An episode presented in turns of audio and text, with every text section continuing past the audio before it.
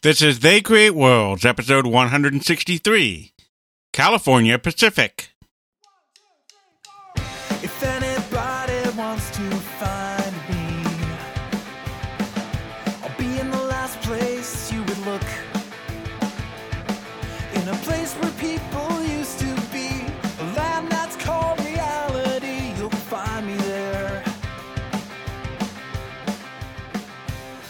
Welcome to They Create Worlds. I'm Jeffrey and I'm joined by my co host, Alex.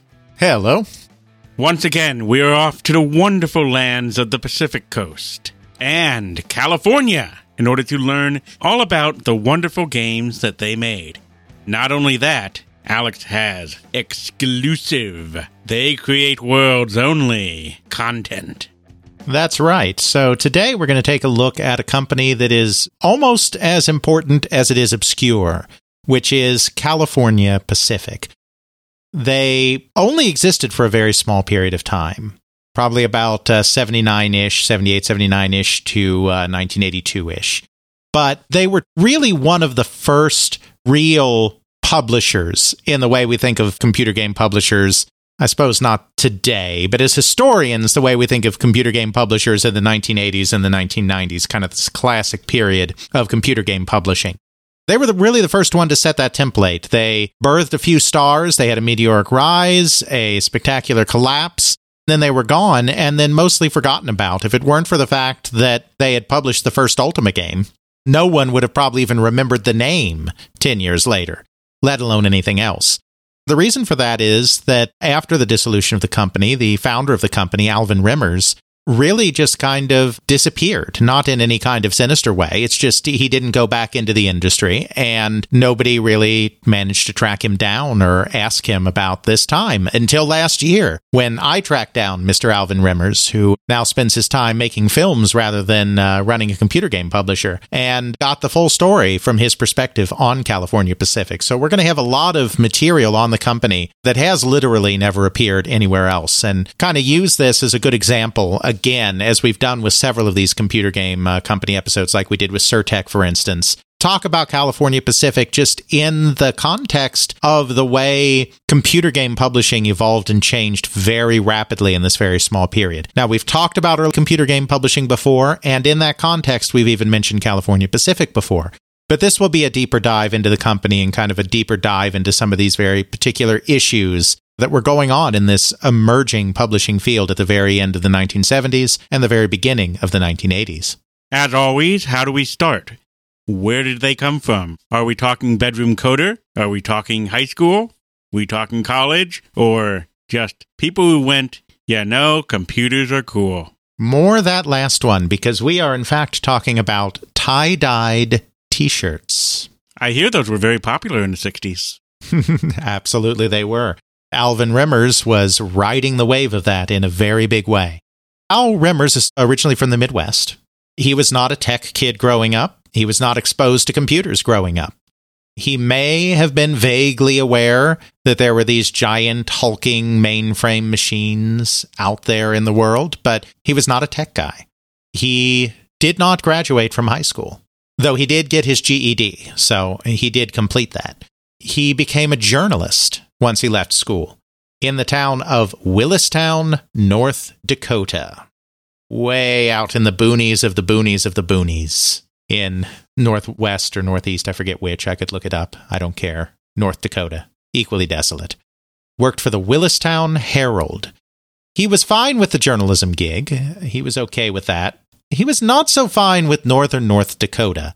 It's pretty bleak. My apologies to any of our listeners in northern North Dakota, but as somebody who prefers his temperatures without a negative in front of them, pretty, pretty bleak. So he decided to move to California because that seemed warmer. He hoped to continue his journalism career there, but he was not successful in that. I suppose it was one thing, you know, being a cub reporter for the Williston Herald. It was another thing to break in to the newspaper business in a far more competitive part of the country, especially being an out of towner from a completely different part of the country trying to break in. So that didn't work. Just to put a time frame on this, it was about 1964 that he moved to San Francisco with the intention of uh, continuing his journalism career there.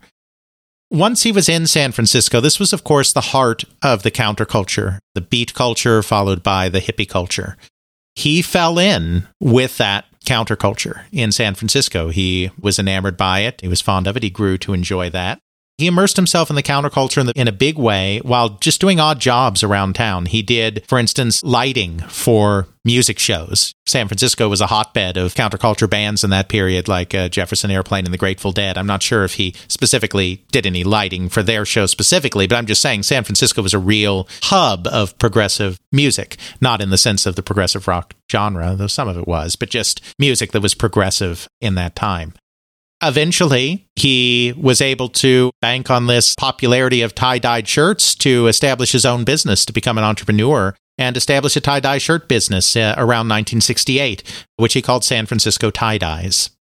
For those that don't know what tie dyeing is, if you've ever seen those kind of t shirts that have all of these crazy colors all over them, often uh, with heavy uh, pinks and blues and yellows, kind of in these swirling patterns, that's a tie dyed shirt. It's done with silk screening, and I don't know all the technical details, but basically, you dye it in all of these funky patterns. And for the people of the counterculture that were indulging their minds with a wide variety of mind expanding substances, that tie dye effect, I think, was particularly fun to stare at when you were in certain states of heightened consciousness.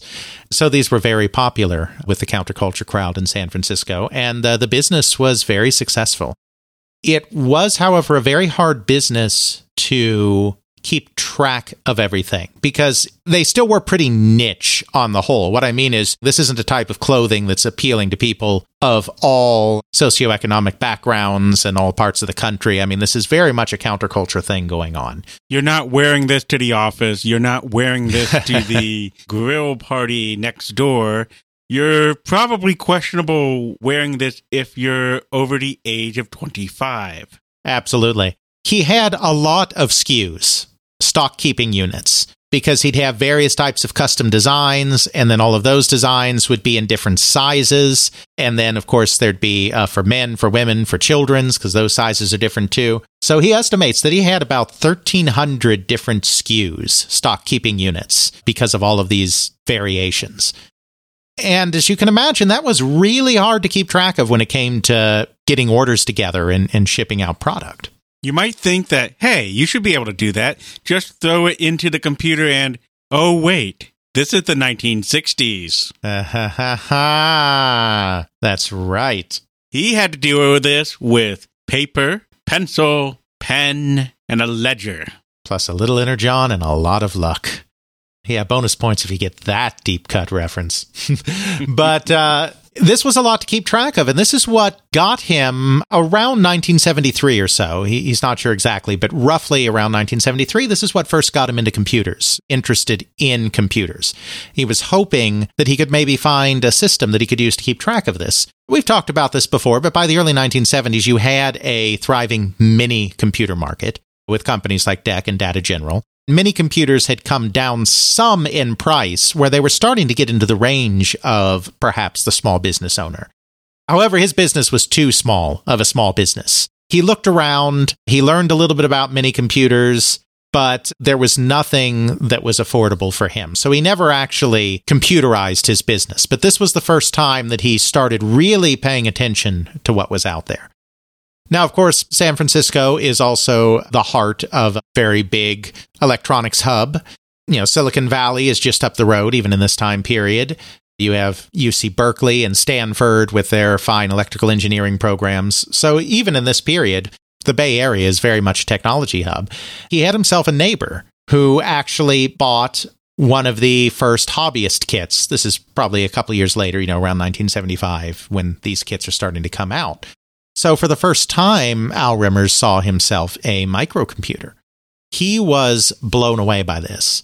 You know, he's not a technical guy, like we said, but he is an entrepreneur. He does have a nose for business, even though he's not formally trained with an MBA or anything fancy like that. As a small business owner that had been struggling with keeping track of his SKUs and couldn't afford a mini computer, he just thought this microcomputer thing was the future he could see small business owners eating this stuff up. And so he became very excited about computers and started learning about them. He went to UC Berkeley, not attended, but just went to the library and, you know, looked at various technical journals and books and whatnot. Most of it was not on the microcomputer phenomenon because it was still brand new. It was hobbyist. Big institution isn't going to care about that. Heck, the big institutions barely cared about that when you were in college. Sad to say. So there was nothing there really, but it began his quest for knowledge on computers. And he started to learn a little bit of the jargon. He started to learn in big picture terms how these things worked, what they could do, and started getting this basic understanding on computers. Flash forward, I don't know exactly when, but probably not much more than a few months after this. And it's clear that the tie dye business has basically run its course. The whole counterculture thing is peaked and is in decline. Tie dye shirts are going out of style. Obviously, they still exist today. It's not like they ever completely went away. But the days of the successful tie dye shop with 1,300 SKUs was definitely over. So he knew he needed to pivot out of that and find something else for himself. So he made the decision to wind up the business and he decided to break in to the computer business because he had sales experience and he'd been training himself a little bit on the characteristics of these computers. He could talk about these computers in a reasonably intelligent fashion. And so he believed he could parlay these skills into a sales job within the emerging microcomputer hobbyist business. So that's what he did. He got himself a job with a company called the Vista Computer Company in Torrance, California, which was founded by a mini computer company as a subsidiary specifically to make hard disk controllers for S100 bus computers. Now, we've talked about this a little bit before. The S100 was one of the very first standards in microcomputing. Basically, when the Altair, the first important hobbyist microcomputer, there were a couple that snuck out before it, but it's the first important one. When it was being created, one of the main objectives of Ed Roberts and uh, the other people that were creating that computer was that just like a mini computer of the day, it should be expandable with the use of daughter boards like extra memory boards or a computer graphics board, whatever you could think of. Every time you put another board in a computer, that new board needs to be able to communicate with the central processing unit of that machine. The method in which you do that is through the bus, which is, to put it in layman's term, it is the information superhighway within the computer that communicates everything going on uh, with all of the peripherals and daughter boards, et cetera, of the computer with the main hardware and keeps everything straight so they're not overwriting each other and all trying to talk at once to the CPU and blowing everything up. Because they wanted to have a lot of expansion boards in there, they chose to do a 100 channel bus, which means you could have, you know, 100 signals essentially. I'm sure I'm screwing that up a little, but it's fine. In order to communicate. Not that you could have a hundred things going on at once, mind you, but that's how many different pathways you could have connecting things in there. Because the Altair was successful, other computers copied the Altair. They all kind of used the same bus structure to make it easier to do expansions. So it came to be called the S100 bus, and that became one of the first industry standards. And so this company, Vista Computer Company, was creating hard disk controllers that were S100 compatible, which means that these were disk controllers that you could plug into your S100 bus, and then you could control a hard drive with the computer.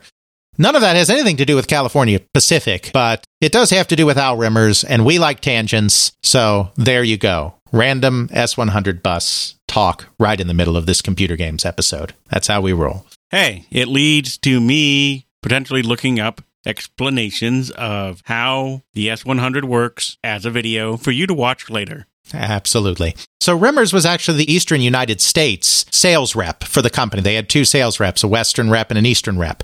He had basically the entire country from roughly St. Louis east was his sales territory. As part of this job, they were marketing these things directly in computer retailers. So, as part of this job, he became very familiar with all of the managers of the computer stores that were starting to pop up all over the country. Especially, there were even at this early day chain stores popping up, like Computerland and the Byte Shop. And he became very familiar with the managers at all of these different stores. He was learning a lot about the nascent, very primitive computer retail business by being in this job. After doing that for a while, he transitioned to another company called Technical Design Labs, which was marketing a system they called the Xitan at the time in this very early hobbyist market. He became their West Coast rep. So he's literally building contacts all over the country at both chain computer stores like the big computer lands and little mom and pop shops. We've talked about this before, and we're going to talk about it a lot in this episode because it really is one of the themes of California Pacific. This is a very fragmented market we're talking about. The early computer market was primarily a hobbyist market. It was primarily a guy gets interested in computers, learns about computers, is really into them, and is also has a little bit of an entrepreneurial streak to them, and is like, I will found a computer store in my hometown. So they do that. And when we say hometown, we're talking mostly, you know, bigger cities. We're not talking about, you know, little towns of 200 people because you're not going to get any computer stores there. But you start in mid and large size cities getting these computer stores popping up that are very entrepreneurial in nature. You do get the Computerland chain, and that is a chain. So you get some national expansion in that way as well. But you get all of these little companies. Sometimes it's the hardware companies themselves that actually, you know, put a little computer store together at the same time that they're doing their hardware. You know, it's it's very mom and pop, so it's very fragmented. There's no real distribution chains. It's a lot of just calling stores individually or driving around to stores individually and going in talking to the manager and saying, "Hey, I've got this thing. Okay, fine. I'll take 5 of them." You know, it's very small like that. This is the world that Remmers is becoming uh, familiar with all across the country because he was an East Coast rep and then he was a West Coast rep. So he's getting everything. He moves on from Technical Design Labs to another computer company, one of these early hobbyist companies called North Star. It's while he's at North Star that he starts thinking about doing something himself. You know, he's been an entrepreneur before with his tie dye shop, and he getting this idea of getting entrepreneurial again in the computer space as he explained it in the one profile of him that does exist pre my interview, uh, which I briefly mentioned, that was in Softalk magazine, he mentioned one thing that kind of spurred him in this is he saw there was a hole in the market with these smaller computer stores because as the computer lands and the byte shops of the world started to gain more of a national presence and open more franchises around the country, which meant that they were submitting bigger orders from companies for products because they were feeding a supply channel that had multiple stores and not just one store he found that the little guy was starting to get pushed to the side. The small mom and pop computer shop that maybe just needed two or three of something were starting to get their orders horribly backburnered because Computerland comes in and orders 25 of something. Of course, that Computerland order is going to take priority because there's more money to be made there. But these small shops were being left behind. And he thought that there was an opening for a company that could do a better job of servicing all of these stores. I mean, it's almost like we're talking about an early distributor here. And in a way, we kind of are, though the company never became a big distributor. There's some of that going on in kind of this logic. Basically, maybe I can do a better job of servicing some of this. While he was thinking about all of this, he ended up with his first product, the product that would eventually establish California Pacific. So, as I said, he's always talking to people in these computer stores. One day he was at the uh, Computerland store in Lawndale, California. They had this Space Invaders clone playing that was just absolutely amazing. In fact, I think the way the story goes is that, you know, the guy even said to him, Hey, you got to check this out. The manager of the store said, Hey, you've got to check this thing out. This is amazing. And he agreed the game, which was called Super Invaders, was absolutely amazing. It was an Apple II port of Space Invaders from Japan. It was created by a Japanese programmer. He was like, oh my God, that's so good. This thing is sure to be a hit. After seeing that at that store, Remmers expected to see this program everywhere as he traveled around to the other stores that he traveled around to. But what he found was it wasn't anywhere else. It was only literally in eight stores in Southern California at the time he first saw it. Now, part of that was just because it was new. He happened to catch it when it had only been out for about a week when he first saw it.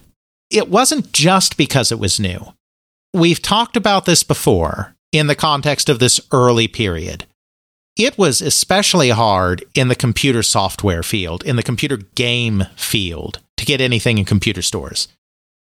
Computer stores, when they first started, these were places for hardware. And the primary buying demographic of these computers and expansion boards and disk drives and everything else in those stores were people that were interested in tinkering with the hardware. That's what their love was. They didn't need much software per se because they were going to make their own software. It was computers for computers' sake. It wasn't computers to run your business or computers for your child's education or computers for financial management. It was, I want to tinker with this cool hardware and do things on it myself. So the early market had almost no conception of software, maybe a programming language to get you started. Microsoft was big in programming languages, though, of course, most people just pirated BASIC from Microsoft. But maybe you needed a programming language or something else like that to get you going. You weren't looking for pre made software. As we start getting into the pre assembled machines like the Apple II, that demographic is changing where now you're getting some people that are like, oh, I've heard about these new computers. I want to see what they're all about and what they can do, but they're not necessarily interested in making their own software. Many of them still are, but not everybody. But the hardware makers are, are set in kind of the old way. And, and while they may provide a little software themselves, they're not really thinking about that market. So there's this vacuum. Into that vacuum comes computer programmers, the group that are just enthusiastic about making games on computers, making things on computers. And they fiddle around and they make a game. And they're like, hey, I made a game and it seems to be a pretty good game. I might as well take it down to my local computer store and see if they would like to sell the game. And so, you know, they take it down, they take the cassette down. It's often cassette in these days. And they're like, hey, I made this game. Would you like to buy it? And they'll be like, hey, pop it in over there. Let's see what it looks like. Oh, hey, this looks kind of cool. Yeah, I'll take uh, 10 copies. The computer retailer is starting to realize that having some software to showcase these computers is going to be a good way to move the product now that we have computers that you don't need as quite as much hardware expertise to actually use them. People may not be interested in making their own software. So it's great to have something that you can say when somebody comes in, I've heard these computers are great, but what can they do for me? And it's like, well, funny you should mention it. If you step over here, look at this amazing game that's playing on my demo unit right here you can walk out with that game today and they'll point you to their peg wall where they have a few games and other pieces of software on cassette, usually in little plastic baggies, you know, very unsophisticated. This might be one of only one or two stores in the entire country that has that game because this is all very cottage industry, very local. Then you started to get, and we talked about this because we did an early computer game industry episode you started to get a few people that then started compiling some of this stuff and were like, well, let's see what we can gather from all of these different places and just put out a catalog or maybe do some mail order business and a small amount of retail business as well, but a lot of it really mail order. You know, you place an ad in the magazines and have people call to order software. So you get some very primitive companies like Softape and Stoneware and PowerSoft companies we're not going to spend time on today that start selling some of these games, maybe with a little bit of retail presence, maybe mostly with mail order presence, but it's often not even exclusive. Because, you know, if, if you're a computer uh, game guy, you may give Adventure International, which of course we've talked about many times before. You may submit your program to them, but then you may also submit it to Softape You may also submit it to PowerSoft all of these companies would market it. They wouldn't have exclusive rights to it by market it, I just mean they take out an ad in Byte, Kilobaud, some of the uh, computer magazines developing and hope somebody would call in and order the product and maybe get a few on shelves here and there. It's very scattershot. This is the world that Alvin Remmers is coming into. This is just a hair before, because we're talking 1979 here, is when this is happening, when he's founding the company. This is just a little bit before Broderbund really gets going It's just a little bit before online systems really gets going. It's a little bit before Infocom gets going. Sir-Tech, all of these companies are just around the corner. And because things move very quickly in the early computer game industry, we're talking about companies that are, in some cases, maybe only six months out, you know, to them actually coming into being. But Alvin Remmers is right here, right before you kind of have that model of the Broderbunds and online systems slash Sierra Onlines of the world where you still have this very haphazard quasi publishing industry, no distribution to speak of, stuff just appearing here and there, helter skelter, mail order, a couple of retail locations, Super Invaders only in eight stores, specifically in Southern California, no place else in the country. Alvin Remmers is like, I know this business. I have been working in this business for a few years now. I have met all of these managers of all of these stores all over the country. I have relationships with them. I know how to call them up. I know how to sell to them. I can do something that is more coherent, more nationwide, and is more like a proper publisher, a real publisher. Unlike these other companies that are kind of fly by night, maybe too dismissive of them, but are kind of half baked, haphazard publishers. Does that make sense? Either that or extremely local. Yes. I tried to look up Super Invaders, and apart from a few pictures, I can't really find a demo video of it. So that tells me that we're looking at games and software that I imagine many of them are lost to time. Some of them, maybe. Especially if you just have a basement programmer, a bedroom programmer who goes, Hi, guy, here's five copies of my game. 15 were ever made. Yeah. And there was a lot of that going on, and there probably are some lost ones from this time period you know, the ones that ended up hitting big then hit big and, and got mass produced more. But I'm sure there are some that were very local like this that just got lost. Absolutely. Rimmer sees Super Invaders in early 1979. He sees that it's barely anywhere in the country, but he also sees that it really should be a big hit.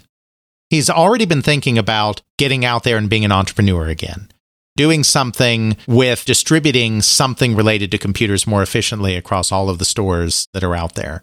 So he decides that this game, Super Invaders, is going to be his vehicle. With the help of the manager of the uh, Computerland in Lawndale, who he has a great relationship with because he has great relationships with all of these guys, he gets in touch with the importer of the game, a guy named Simon Wu. Simon Wu just has an import export company where he's bringing in stuff from Asia to sell in the United States. His main business at this exact time, he has a general import export business, but the biggest thing that he's working in at this exact moment is exotic birds, importing exotic birds from Asia. The computer game thing is basically just a side business. I mean, it's almost an afterthought. That's part of the reason why it only has a little bit of distribution. The company that made the game is not, or the person who made the game, it may not have even been a company in Japan. The maker of the game is not the one that is selling it in the United States. It's an import export company, Astar International. So Remmers is able to get in touch and is able to secure the rights to the game for Northern California and has the ability now to put out this game himself. He founds a company around this by the name of California Pacific. The name, very simply, comes from the fact that he's in California. By this time, he's actually no longer in San Francisco. He's living in Sacramento, which is where the company will be based. He is importing stuff from Asia across the Pacific, California Pacific. That's where the name comes from, simple as that. He is very insistent because right now the game is only on cassette. He's very insistent that as part of the deal, the game needs to be converted to floppy disk. This isn't just because floppy disk in general is a better storage medium than cassette tape, which of course it is, but it's really because he could see that cassettes were just way too easy to pirate. Now, floppy disks are pretty darn easy to pirate too. You and I know this. But if you have a floppy disk, you can at least attempt to do copy protection on that floppy disk. Cassette tape, no. There's no way to copy protect a cassette tape because of the way cassette tapes work. He insisted that it be converted to floppy disk.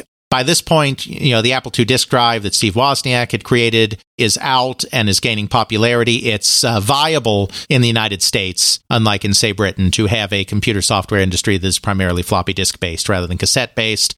By having it on floppy disk, he can copy protect the thing. He releases Super Invaders on uh, floppy disk, and it's a big hit. It's it's one of the very first big Apple II computer game hits. I think part of the reason why it becomes such a big hit, I mean, it is a faithful, uh, as faithful as possible on an Apple II. I mean, when I say faithful, of course, it's not arcade perfect, but it's a solid port of the hit arcade game Space Invaders to the Apple II. Space Invaders Mania is taking over at this time. Remmers, because of his connections, is able to actually get this thing in lots of stores, not just eight stores or something like that. Right out of the gate, he has a big success, which is probably the first really big. I mean, we don't have sales figures on things this far back. Super Invaders was probably the first game on the Apple II that really sold fantastically well. I mean, there had been other games that had been successful probably before that, but success is just measured on, you know, did I make a little money on it? And when you had small time operations with the bedroom programmers, selling a small number of games would be enough to be a little successful. So it's not the first successful game, but it's probably the first kind of killer app computer game that was on an Apple II. California Pacific was the company to do it. Once he got established in there, he wasn't necessarily planning to just be a computer game company. He decided to get into the CP/M market. Just as the S100 bus was one of the first hardware standards in microcomputers, CP/M was the first operating system that kind of became a de facto universal standard on early computers. Or to be more exact, early computers running Intel processors. Because CP/M from Gary Kildall and his company Digital Research was basically the first disk controller that was created to work with an Intel processor. He had ins with the guys at Intel, and so he created something very quickly. Basically, if you had an early computer, an early hobbyist computer, like some of these, or small business computer, and you wanted to use a disk drive with that computer, which would require an operating system, you probably had CP/M on your machine if you were an Intel based machine, which these S100 computers tended to be because the Altair was an Intel based machine. So CP/M was kind of the gold standard on a lot of these systems. It, it faded away very quickly in the early 80s. The very famous story about how when IBM was putting together the IBM PC, they wanted to outsource the software to get to market quickly. And so they went to the leading language company, Microsoft, and the leading operating system company, Digital Research, about creating the basic language and the operating system for the computer. Gary Kildall, for whatever reason, there are multiple explanations, but for whatever reason, he kind of blew them off, refused to sign a non disclosure agreement, didn't meet with them, got IBM all concerned. And then when they came to Microsoft, Bill Gates was like, oh, and by the way, we can do the operating system for you too, honest. You know, then they bought a pre-existing operating system, QDOS, turned it into MS DOS, and the uh, the rest is history. And so was Digital Research, even though it took a few years for them to go out of business. That was the end of them being dominant right here in this period, 1979, 1980, when we're talking about CP/M was still the gold standard. And so Remmers got himself the rights to some CP/M software as well and decided to push that software. Because kind of the early CP/M community on the West Coast was really based in the Bay Area, he decided to open an Oakland branch office of the company. The CP/M product never went anywhere. The Oakland office actually closed after a very small period of time, and we were just back to Davis, California, near Sacramento, where Remmers was based. The important thing that happened during this brief period when they were up in the Bay Area is that he was looking for people to copy protect super invaders. He was interfacing with people in the Bay Area, and one of the people that he came across in his quest to copy protect super invaders was a gentleman by the name of Bill Budge. That name sounds familiar. Absolutely. We've, of course, talked about Bill Budge before, most notably in our Six Children of EA episode, because his pinball construction set was one of the six launch titles of Electronic Arts and was far and away the most successful of those six launch titles. Which is why we also talked about it in our recent, uh, at the time of this recording, 100,000 for 100,000 series of episodes, because it was all over the place there as a massive seller. Bill Budge was one of the first kind of legendary programmers in the Apple II computer scene. the reason that he became one of the first legendary programmers in the entire Apple II computer scene was entirely because of our friend Alvin Remmers here and his company, California Pacific. Budge did not end up taking the copy protection job on Super Invaders. But because they had talked, they kind of stayed in touch. And because they had an Oakland office and he was based in the Bay Area, they were able to stay in touch with him because they were in close geographic proximity. Bill Budge had already released a game through one of these earlier regional mail orderish kind of companies that we had previously talked about called Stoneware. He had already released a game.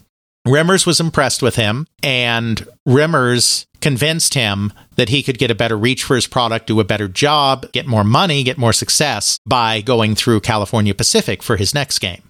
He was able to lure Bill Budge to the company, and that might not have even been possible if they hadn't had the Oakland office. So, even though the Oakland office was very short lived and didn't play a big role in the company overall, it may have been very important to getting Bill Budge into the company.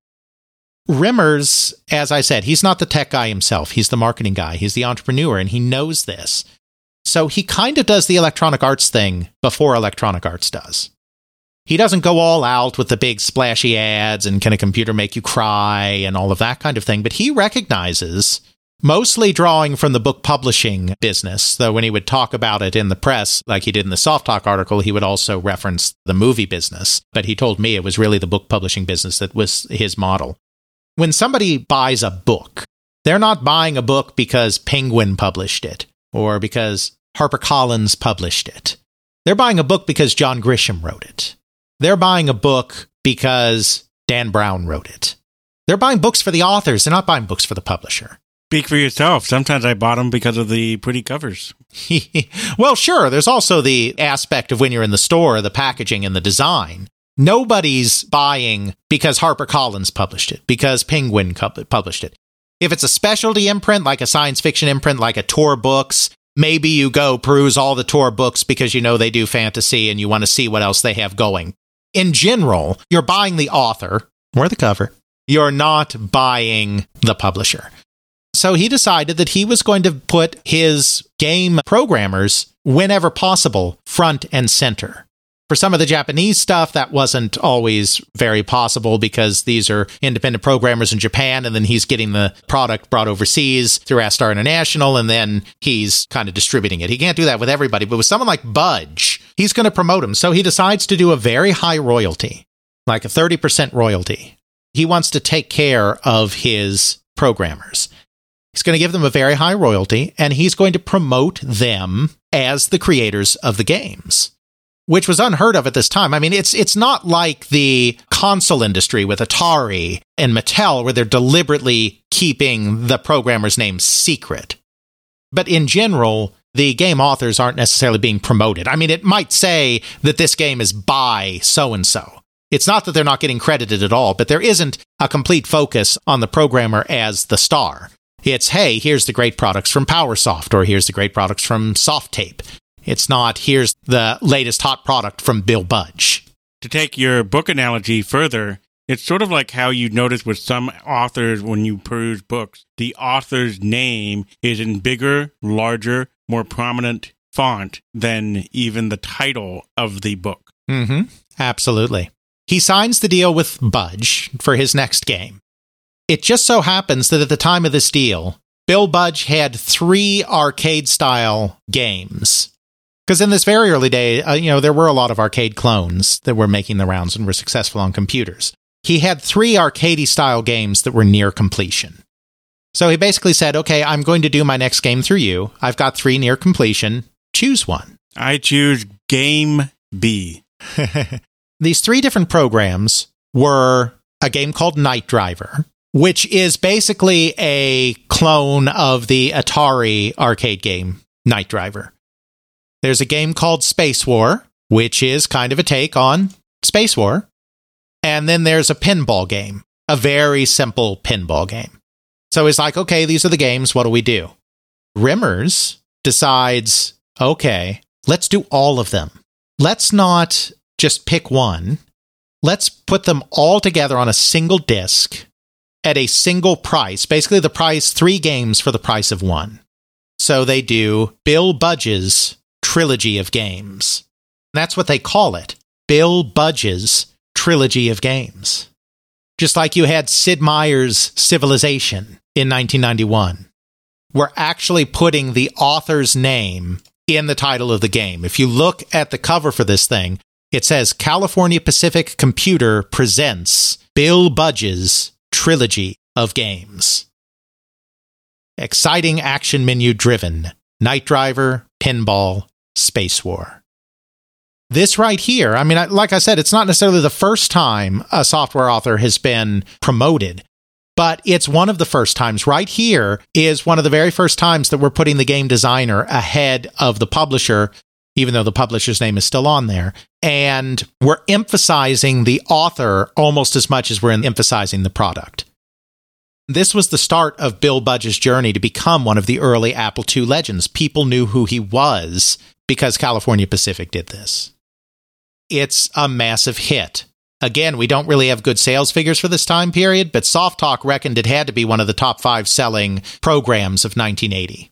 And they're charging twenty nine ninety five for it. Yeah, it's it's a good price. I mean, they're charging full price you know, they're getting it into stores because he has reach. He has connections with Byte Shops and computer lands and little mom and pop shops around the country. We're getting real retail distribution of this stuff. It's not just mail order, it's not just in five or six stores, it's all over the country. It's being sold at a full price, but you're getting three games, and it's publicizing the author, making sure that you know who did this. As Remmers himself said to me, in hindsight, it may not have been such a great idea to publicize the authors so much for his company. I mean, it was great for the authors, but because he didn't have them signed to long term contracts, he could end up promoting an author who then takes their fame and goes someplace else, which is certainly what Budge ends up doing because we'll get there, but Budge goes off on his own. It's kind of the beginning of that before Electronic Arts did it. It's very successful. The product is very successful. So then, because that game is successful, they do it all over again. Bill Budge creates four more simple arcade style games Asteroid, which is a clone of the very popular arcade game Asteroids, Death Star, which is kind of based on the Star Wars Trench Run, Tail Gunner, which is a port of the Cinematronics game, arcade game, and Solar Shootout, which is sort of a little space war like again. Then they released these four games as Bill Budge's Space Album. Budge is great at this stuff. Budge is making some really good, simple arcade games. So Budge is getting a name for himself. As the Softalk article says, and as Remmers kind of also said to me when I talked to him, I mean, at this point, nobody can really name what a California Pacific is, even though California Pacific's name is also on the packaging. Nobody really knows the California Pacific Computer Company, but everybody knows who Bill Budge is and everyone wants his products. They end up releasing a utility program by Budge called 3D Graphics Package. And again, it's just because these are tools that Budge had created for himself when he was making his games. But now that Bill Budge is such a big name and Bill Budge games are such a big deal, Remmers figures that they can release this stuff as Bill Budge's 3D graphics package and it'll sell too. And it does. Just to convey how good of a programmer this guy is, I am looking at an emulation of the Apple II running California Pacific Computer presents Bill Budge's Space Album. Uh huh. The title screen shows literally a space shuttle going around the planet Earth with occasionally a little space invader comes by and gets shot. But this is very, very smooth. I don't think I've ever seen a Apple II thing this smooth. You got something where you got the space shuttle getting a little bit smaller as it's further away from you. It gets a little bit bigger when it's close to you. It's very impressive for a title screen. It's from 1980. We're only in 1980 here, three years after the release of the Apple II. I'll put a link in the show note to this so that you guys can check it out. It is pretty impressive. Exactly. Super Invaders was one of the big games of 79. It was released by California Pacific in October of 1979, to be exact.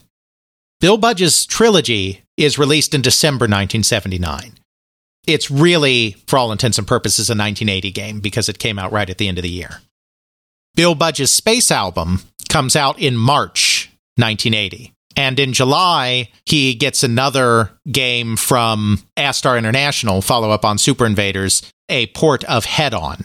the popular arcade game Head On, which is released in July 1980. Soon after that comes the 3D graphics program. In October 1980, Softalk releases its first bestseller poll. Now, these are not sales figures. This is just polling retailers to see what they say is hot. So you can't read these as absolute sales rankings, but the Softalk poll is a good indicator of what is popular around the country on the Apple II. In this first top 30 poll, all three of Budge's programs plus Head On are in the top 30. You know, Super Invader is old enough that it doesn't crack the top 30 at this point, but it was huge at the end of 1979 when it came out. So California Pacific has a lot of the major early hits in computer games on the Apple II. I mean, they're going places. And part of the reason is that he's found these good programmers.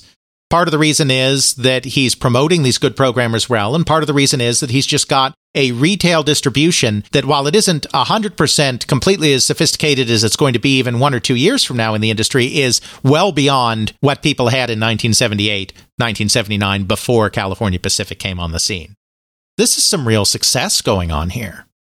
As a result of this success, he's also able to start distributing the programs of some of the other early publishers that are popping up.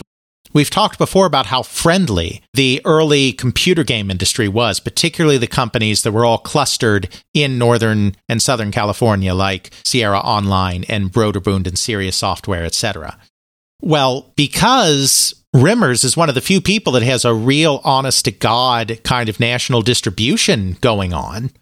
Both Sirius Software, which was the home of one of the other early programming superstars on the Apple II, Nasir Gebelli, whom we've also talked about before in this context, as well as SSI, Strategic Simulations, the wargaming computer gaming company uh, founded by Joel Billings. Both of them give California Pacific non exclusive rights to their products as well, which means that they're still selling them on their own. They're still under the SSI label, they're still under the Sirius Software label, and they're still doing their own direct sales. They're selling to retailers direct, they're selling to distributors, whatever.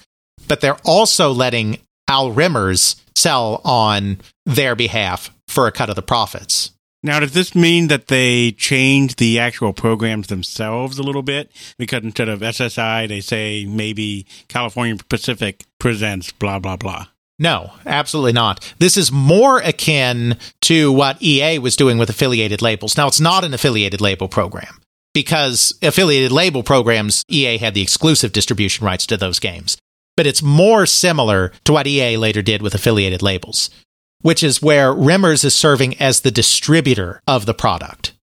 They're not changing it. They're not putting California Pacific on the packaging. They're not doing a special edition for California Pacific. They're not changing the title screen to put California Pacific's name in it. It's just because Remmers is at this point just about the only guy in the country that has a good, solid national distribution network across multiple computer stores companies like Sirius and SSI that are small organizations that don't have that same reach are going to Al Remmers and saying, hey, we know that you are able to move product all over the country. We're having trouble doing that.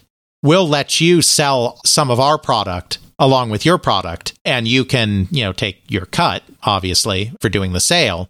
That gives our products a greater reach through your network. But unlike, say, an EA affiliated label program, it's a non exclusive right. It's almost like California Pacific has one foot in publishing and one foot in distribution. Exactly. They're promoting artists. I mean, this is so close to what Electronic Arts became. That's what's wild about it. There is another universe potentially out there somewhere where California Pacific becomes Electronic Arts instead of Electronic Arts becoming Electronic Arts. EA gets eaten up by California Pacific because there's so many similar things going on. Now, we're going to go into the reason why California Pacific did not become Electronic Arts in just a couple of minutes here, a little later down the line. There's very good reasons why that didn't happen, and we'll get to those. Here at the height of their success in 1980, you can see how they are blossoming. They're promoting the artists, they're getting Bill Budge's name out there, they're getting distribution rights to other games, they're expanding their network. They're doing a great job. And it's because of this that they also end up creating Lord British. That's right, kids. Ultima wasn't always made by Origin Systems. That's right. Now, we won't, of course, go into the creation of Akalabeth and Ultima here. We did that. we did a trilogy of trilogies, or rather, I did a trilogy of trilogies with this suspicious guy called the Guardian that popped in to replace Jeffrey for a while. He's gone now. Jeffrey's back, but yeah, that happened. I had to take a three week break. We won't go into the creation of Ultima again, but we will reiterate the story of how those games got a national profile again from the perspective of California Pacific, which of course we did talk about in those episodes. Akalabeth, which today is often referred to as Ultima Zero, even though it wasn't conceived as part of an overarching Ultima universe. Akalabeth was just another one of these games in the exact same vein of some of the games that we were talking about earlier here in the early microcomputer market. Local kid falls in love with computers. Local kid makes game. Local kid goes to local store and says, Hey, I've got a game. Why don't you put it on your shelf? Local store, in this case, a Computerland store in Houston, Texas, where Richard Garriott also worked, put the game on the peg wall in its little Ziploc baggie on its little cassette. It sold, in Richard Garriott's own estimation, about eight copies right out of the store. That's the only place in America Akalabeth existed, was in the Houston Computerland. But the owner of the Houston Computerland, John Mayer, of course, did business with California Pacific all of the computer lands did business with California Pacific because Alvin Remmers knew all of those guys from back when he was a salesman at these various hobbyist computer companies he worked for. So John Mayer sends a copy of Akalabeth because he thinks it's kind of cool to Al Remmers and was like, You should look at this. It's pretty cool. Al Remmers agrees and ends up flying out Richard Garriott and ends up doing a deal to actually release the game for real across the country this is one of those things that we weren't quite sure on when we did the Ultima episodes. People that listen to those episodes may recall that we said we didn't know exactly 100% how Akalabeth got to California Pacific. Richard Garriott has speculated that maybe somebody pirated it and sent it to them. Uh, he speculated that somebody bought a copy and somehow one of those eight copies that were bought ended up on the desk of California Pacific. And then John Mayer actually just being the middleman and introducing has also been mentioned. We still can't necessarily say 100%, but Al Remmers did confirm that he wasn't 100% certain, but he's pretty positive. His memory is that John Mayer served as the go between. So I, I, think we can pretty safely say it was always the most logical story. It's always the one that made the most sense to me. And now that we have Al Remmers' recollections on top of the other anecdotal evidence, I think it's pretty safe to say that John Mayer is the real hero here because since he did business with California Pacific, he sent a copy, and then California Pacific, Al Remmers was interested, and they published it. They decide to publish Akalabeth. They decide to have a little fun with this. They want to promote the author again. But Richard Garriott kind of doesn't want to use his own name. And as Al Remmers remembers it, this is slightly different than maybe Richard himself has portrayed it. Who knows? But as Al Remmers remembers it, Richard Garriott wanted to use his SCA name, Society for Creative Anachronism name, Shamino, which we talked about in our Ultima episodes. And Shamino is a character that appears in the Ultima games because it's his alter ego name. So, according to Alvin Remmers, Richard Garriott actually wanted to publish it as Shamino which Remmers wasn't too enamored with. And he says it was actually his idea to publish it under the name Lord British.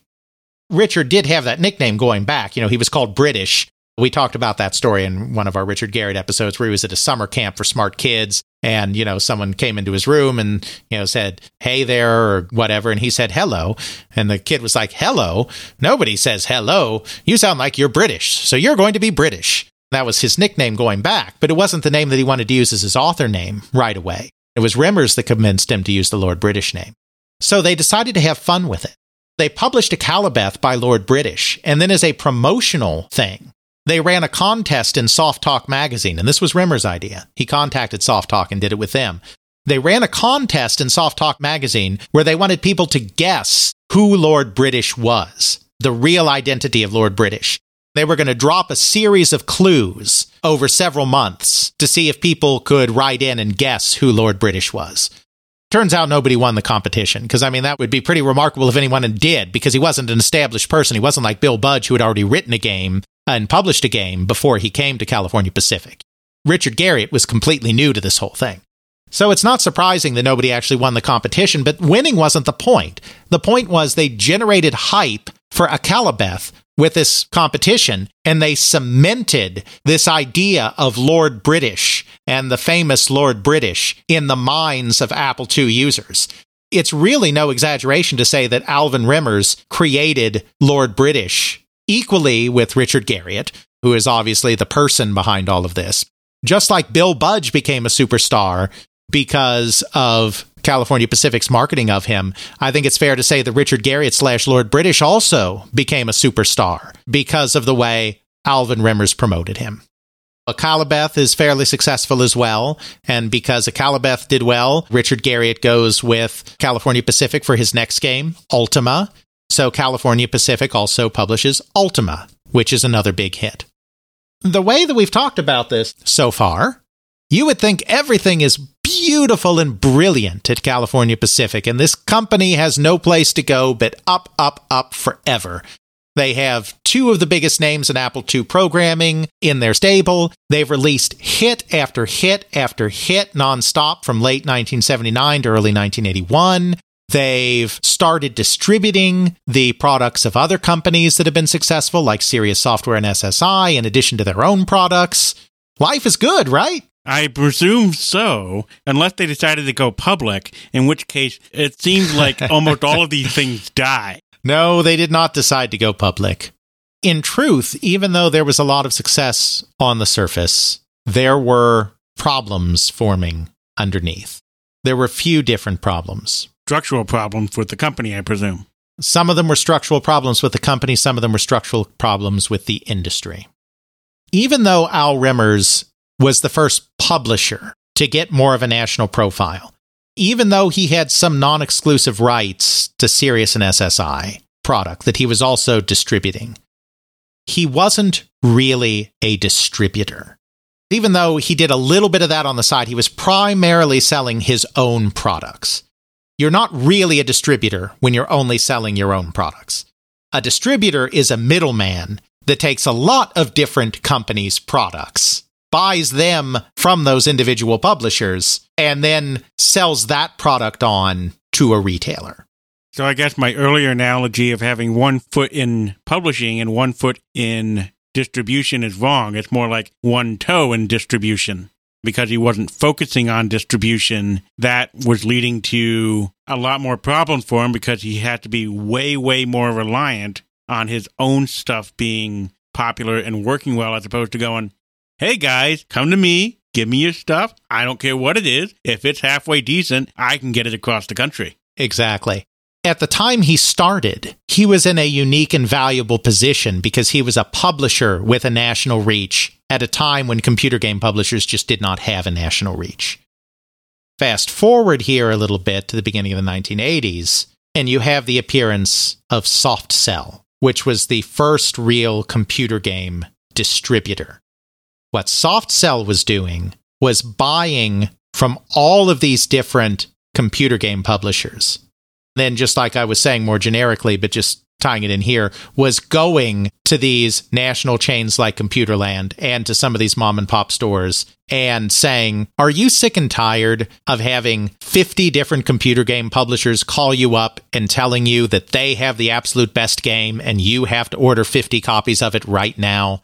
Are you having a problem as this publishing industry explodes really figuring out what games are going to be hits and what games aren't. Yes, I would like to just be able to order it, be done, sell it, focus on running my business, making sure those teenagers show up on time, and make sure that those same teenagers spend all of their hard earned money buying my games. Well, at Softsel, we have a group of experts on the computer game industry. Experts! And we have already gone around to all of these publishers that keep assuring you that they have the best product. And we have evaluated this product for ourselves.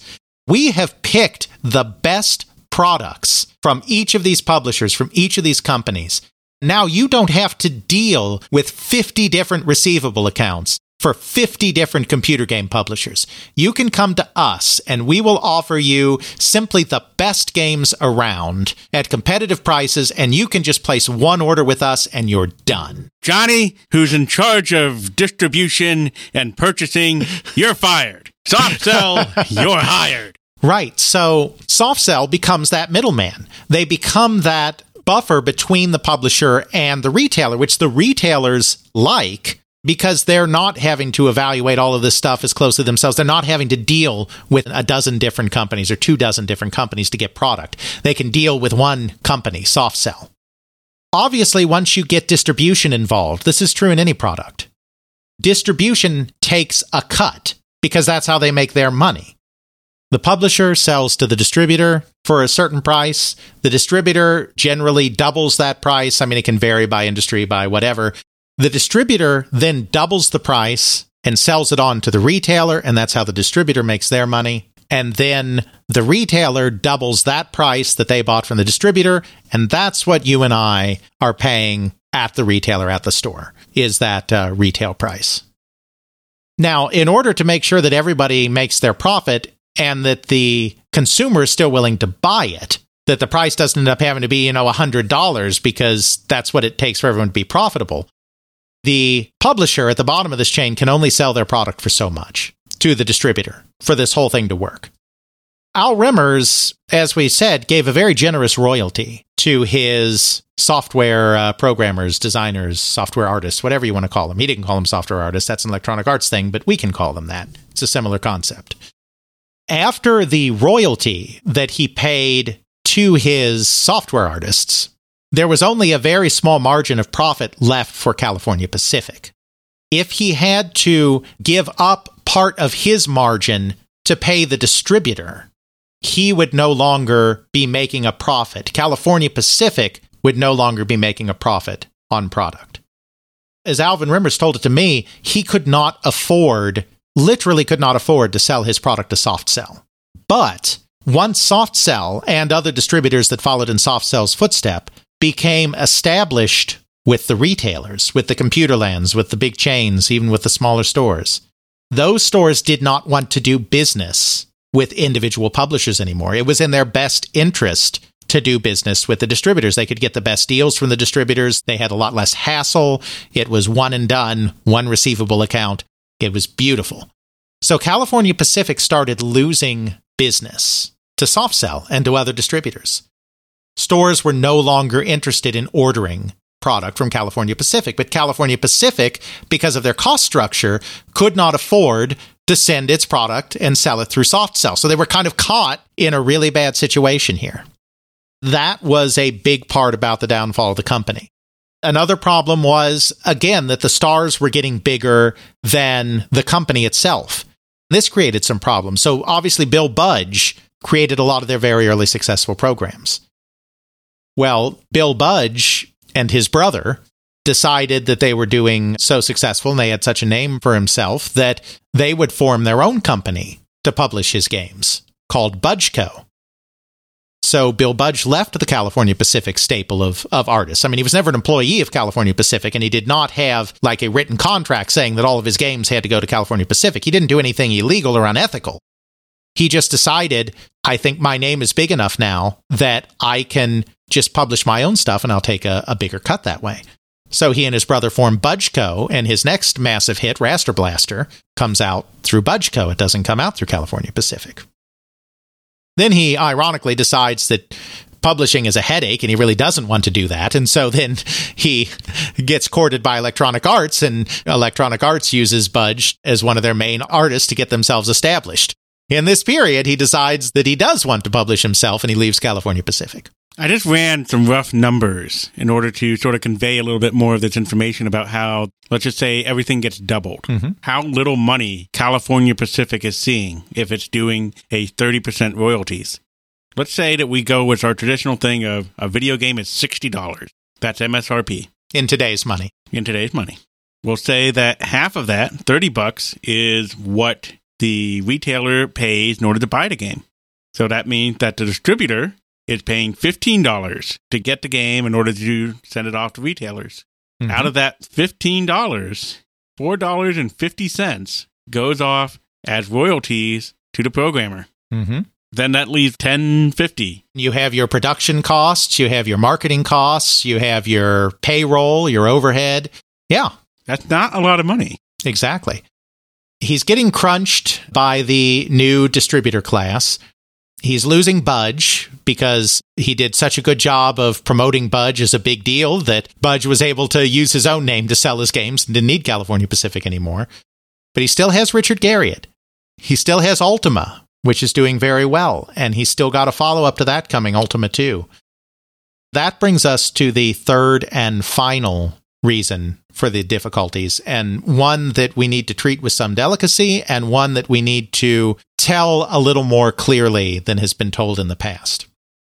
Richard Garriott, very famously, also decides to break with California Pacific.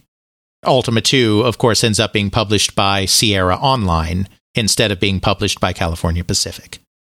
For literally decades, because Richard Garriott has been telling the history of the Ultima series for almost as long as the Ultima series has existed. Literally for decades. The only side of this story that we've had as to why Richard Garriott left California Pacific is that he did not get all of the royalties he was owed on the game because the owner of the company was a cokehead who snorted away all of his profits. That seems a bit accusatory. Obviously, that's a big thing and that's a big deal we didn't have the other side of this story at all because Alvin Remmers was nowhere to be found. So, of course, even though I knew this was going to be a sticky thing to bring up, I had to ask about this. that must have been a very awkward moment in your interview. It was a little bit. I have to say, Alvin Remmers was very candid with me, and we had a great conversation, and he was very candid about this situation as well. I want to talk about this with a little more nuance than the owner of the company was a cokehead who snorted away all of his profits. Alvin Remmers, in his own words, was not good at delegating responsibility. Alvin Remmers was California Pacific. His wife also worked there. His wife was a big part of the company doing well as well. It's not that he was the only person there. His brother also was involved for a bit, and they had some people that weren't family as well. He wasn't the only employee, but he was very bad at delegating responsibility. In a big way, he was California Pacific. He started working 16 to 18 hours a day, seven days a week on keeping California Pacific running. That is not sustainable. It is not sustainable and it's not healthy. But in the short term, do you know how you sustain that? Lots of caffeine? I don't think caffeine is going to be potent enough, Jeffrey. It's stimulants, it's uppers, probably including cocaine, but even if not cocaine, other similar uppers pep pills that truckers sometimes take. In his own words, he, he admitted it. He did get addicted. Just like many people, he came into this innocently. This wasn't a case of, oh, yeah, sex, drugs, and rock and roll, baby. It was an illness. That's how it's treated when you're in recovery. I mean, it's it's an illness. It's not something that you're just doing. It's it's not like he was going around all the wild parties and it's like, oh man, you got to try this. He, like many people that get involved with this, thought that there's no way he would ever become addicted. No, not me. I'm strong enough. I just need a little something extra because this company is consuming my life and it's taking all of my waking hours, and I have to keep going. There are people depending on me. By the time he realized that he was addicted, as is often the case, it was too late because he's addicted.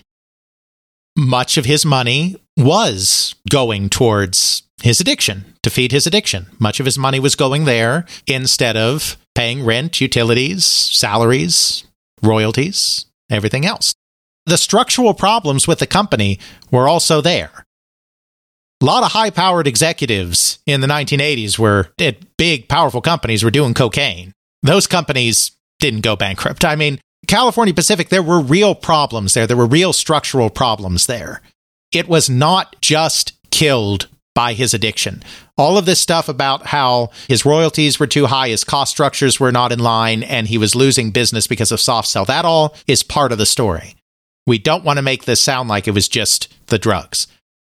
In Remmers' own recollection, Richard Garriott got 98% of his Akalabeth and Ultima royalties. The way he sees it, because he gave better royalties than most other companies in the business. Even getting 98% of his royalties meant that he was probably making more money with California Pacific on those games than he could have made anywhere else. He's not saying that as an excuse. He knows that Richard didn't get everything out of the relationship that he took. And he, told me that it wasn't just a, a royalty thing, that there were problems because of his addiction with meeting commitments and whatnot as well. They were supposed to have a meeting at one point at the airport in Houston. You know, Remmers was supposed to fly in, and he stood them up. You know, he didn't fly in and show up for the meeting. So Richard and his father, you know, went there and, and there was nobody there. I mean, the relationship suffered because of the addiction issues, and Remmers himself acknowledges that. So he's not just saying, well, Richard Garriott should be happy he got 98% of the royalties. Uh, It's just that it feels a little overblown and a little unfair. Though it's just Garriott's perspective. You have to understand, Garriott isn't living Al Remmers' life. I mean, Richard Garriott is not being dishonest and he's not trying to be slanderous. It's just from Richard Garriott's perspective, he's very bitter because the relationship broke down and he didn't get all of his money because of a drug situation. I think I can sort of relate to this. One of my pet peeves is people who don't respect my time. Mm-hmm. Sort of like, hey, we sat down and set up a time for this, or you're supposed to communicate with me about something. Even if you have to delay it, just say something to me. I'm usually pretty cool with it. It's people who just sort of ghost me or don't show up for something or whatever. I get pretty annoyed about it. Absolutely. I want someone to show up and take a look at my driveway and repave it. And I call like two or three people. I take time off of work to show up, be there, and wait for them. They don't show up. Then I get kind of annoyed. I took time off and stuff. So I can see from Richard Garriott's point of view is like he has this professional relationship going on with California Pacific. He sees, hey, I'm not getting as much revenue in as I'm supposed to as per my contract. Maybe if that was explained to me of, hey, I'm having some issues here. We're not getting as much money as we would like. I need to help cover expenses. Can you just survive with, say, 98, 95% of what I owe you? Or he's having these meetings, like you said, where he's supposed to be meeting someone. He goes to the airport to meet someone. He gets stood up. Mm-hmm. If I was in that situation, I'd be very annoyed, very angry, and I would be, you know, why am I even wasting my time dealing with this guy if he can't communicate with me? He can't Mhm. work with me on the issues. He can't even talk to me. He says, hey, let's do this meeting. And I take time out of my day to go meet him, and he doesn't show up. Why should I trust him with anything else? Right. I want to be clear. I want to be clear that Remmers himself totally understands that. He even specifically said to me that Garriott has a right to his own feelings on this and, and to be angry about this. He's not trying to explain away in that sense. It happened. The image that you get when you get Richard's side of it, which again, Richard doesn't know everything going on in Al Remmers' life. He's just telling his perspective of the story. When the only perspective on the story you have is Richard saying, "Oh, the company owner was a cokehead who snorted away the profits." I mean, that's that's basically the exact language Richard used. It creates an image, a very different image, and a kind of malicious image of this high rolling, druggy lifestyle guy, which is not what it was. He had an illness. It was an illness that began because of the extreme pressures he was under to run the company. It created problems, but it was not sinister. It was sad. I think it's important that we portray it that way rather than the slightly harder edge that Richard gives from his perspective. One of my favorite quotes that I try to live by, and I encourage everyone listening to also take to heart never attribute malice when incompetence can suffice. Absolutely. Life is very much like that. Something negative that happens to you, usually it's incompetence. Most people, nine out of 10 times, are not being like, yes, I will do my evil thing just to make Alex suffer. no, it's just like, oh shit, I forgot about this important thing. Yeah. My bad. Absolutely. You know, it should be said. I mean, Alvin, obviously, because I just talked to him last year, Alvin Remmers is still with us. Alvin Remmers has met his illness head on, has dealt with his illness. He became a filmmaker. He's been involved in documentary films, a lot of stuff to do with space exploration, documentary films. And, you know, he's gone on to have a life. California Pacific is not the end of Alvin Remmers. It's just that that was a particularly trying period in his life, and it was part of why the company failed, but it wasn't the only reason. When you put together losing top talent for various reasons, combined with the crunch from distributors, and then with the habit on top of that, the illness on top of that, that was the end of California Pacific. So it had a very meteoric rise. It was a new kind of publisher. It introduced things that nobody else was doing. But then, because the early industry was changing so much, it ended up being eclipsed by the next wave of revolutionary, evolutionary steps that came just a year or two later. And so it had a, a meteoric rise and then a sudden fall. But it's definitely a company worth remembering, if for no other reason than Bill Budge and Lord British would still have probably gone on to have success because, I mean, they were very talented people. I'm not saying that they owe all of their success to Alvin Remmers, thank you very much, because no, they were very talented in their own right, and they were probably going to find ways to be successful and to break through no matter what. But we don't deal in counterfactuals, we deal in the way history actually developed. And both Electronic Arts and Origin Systems owe somewhat of a debt of gratitude to California Pacific for the way that he helped jumpstart those careers and jumpstart, more importantly, the fame of those individuals that's why it's it's definitely worth talking about and, and giving our attention to today, even though it, it lasted so short a time and then faded into obscurity. I, for one, am thankful for not having to do Chaminow's Ultima 4, The Quest of the Avatar. Absolutely. so we have had fun on the Pacific Rim. Let us leave this depressing place and go somewhere else. Let's go someplace even more depressing, Jeffrey. Ooh, Computer Wars? Wars, yes, but not computer wars. Because war, Jeffrey, war never changes. You sure about that? Because we got people with clubs, then we got people with bows. Ron Perlman tells me, Jeffrey, that war never changes. In the introductory movie to the classic post apocalyptic RPG Fallout. Ooh, Fallout. There's mutants, there's Nuka Cola, and bottle caps are a wonderful form of currency. All with a very friendly, happy go lucky 1950s sci fi aesthetic. Gotta love the 1950s, man. That's right. We've kind of been mucking around with some of these slightly more obscure computer game companies of the early to mid 1980s, like California Pacific and Spinnaker Software. So it's time to give the people something they've heard of again, Jeffrey. Certainly one of the biggest names in uh, RPGs, even still today, is Fallout. We're not going to talk about the Bethesda games, the Fallout 3s and Fallout 4s of the world, but in a time when it seemed like RPGs themselves had descended into a post apocalyptic wasteland known as the mid 1990s, Fallout was one of a couple of products that came along and really revitalized the computer RPG. It was a massive hit that also established uh, Black Isle as a subsidiary of Interplay which did such great things as Baldur Gates and Neverwinter Nights in uh, conjunction with BioWare to follow up. So it's a real inflection point in the revival of uh, the computer RPG in the West, as well as just being a really interesting and unique game at the time it came out. And there's been enough retrospective coverage of it, enough developer interviews on it, that we can certainly get an in depth look at, at Fallout and probably go ahead and do Fallout 2 as well, but uh, not the Bethesda stuff, just the classic interplay original Fallout games in the 1990s. Well, you just made my life a heck of a lot more difficult. Do you have any idea how hard it is to break into one of those vaults? well, we'll see if we can pull it off, huh? All right, let me go buy a welder. but you kids can see us next time, or hear us next time on They Create Worlds. Check out our show notes at podcast.theycreateworlds.com where we have links to some of the things that we discuss in this and other episodes. You can check out Alex's video game history blog at videogamehistorian.wordpress.com. Alex's book, They Create Worlds, the story of the people and companies that shaped the video game industry, Volume 1, can now be ordered through CRC Press and at major online retailers. Email us at feedback at theycreateworlds.com. Our Twitter is TCW Podcast.